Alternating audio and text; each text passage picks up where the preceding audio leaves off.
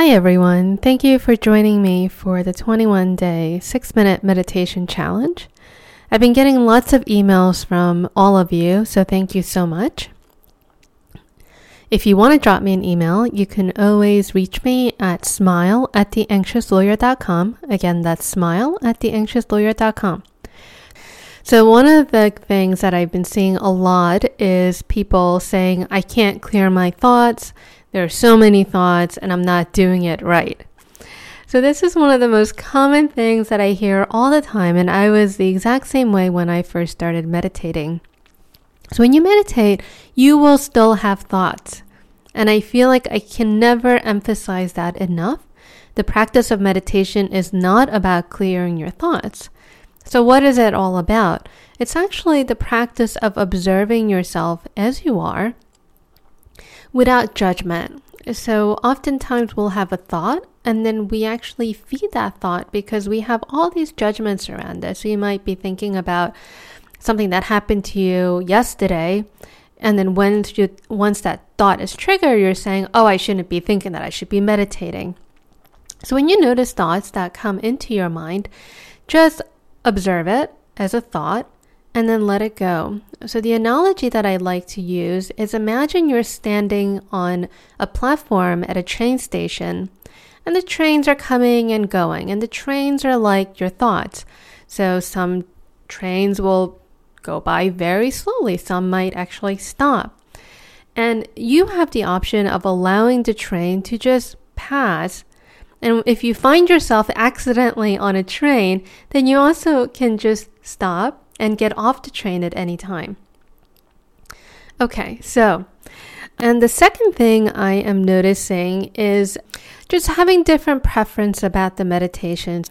Meditation is a very personal thing, and you may notice that you know, maybe you don't appreciate the sound of my voice, or the gong at the end is too loud, or Again, all of those things are perfectly fine. And actually, if it's really that disruptive, disruptive, um, I encourage you to go and find other meditations because it's a very personal thing. But I also encourage you to sit with whatever annoyance or irritation that comes up during your meditation.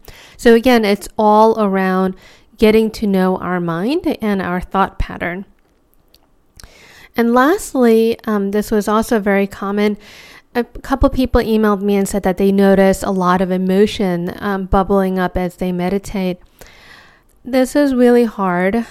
You know, when we're meditating, we want to have these blissful experiences. We want to feel more relaxed and we want to feel less stressed and anxious and so forth. But when we meditate, we're actually tuning into ourselves and getting to know our inner world a little bit better. And it may be that there's different thoughts or emotions that come up. So if you notice this, so if you feel really sad or, you know, sometimes maybe you feel really joyful, again, emotions are things that come and go in our practice. And of course, every moment of our life, our emotion is constantly changing. So when you notice this, you can just observe your emotion as just another thought, right? It's just like that train, and you can allow it to go by if it becomes too intense and you feel like it's getting to be too much, by all means, open your eyes and stop the meditation. But I really encourage you to go back and try to finish at some later point on in the day. And this is a really, really difficult habit to cultivate. It's so worth it.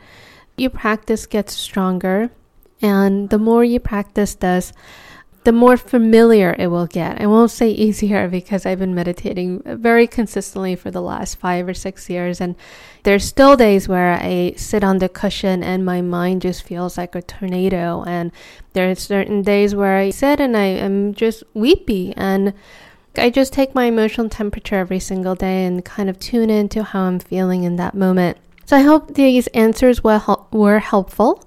Again, if you want to get a hold of me, please drop me an email. I love hearing from you. Uh, Jeena Cho, um, smile at theanxiouslawyer.com. Thanks.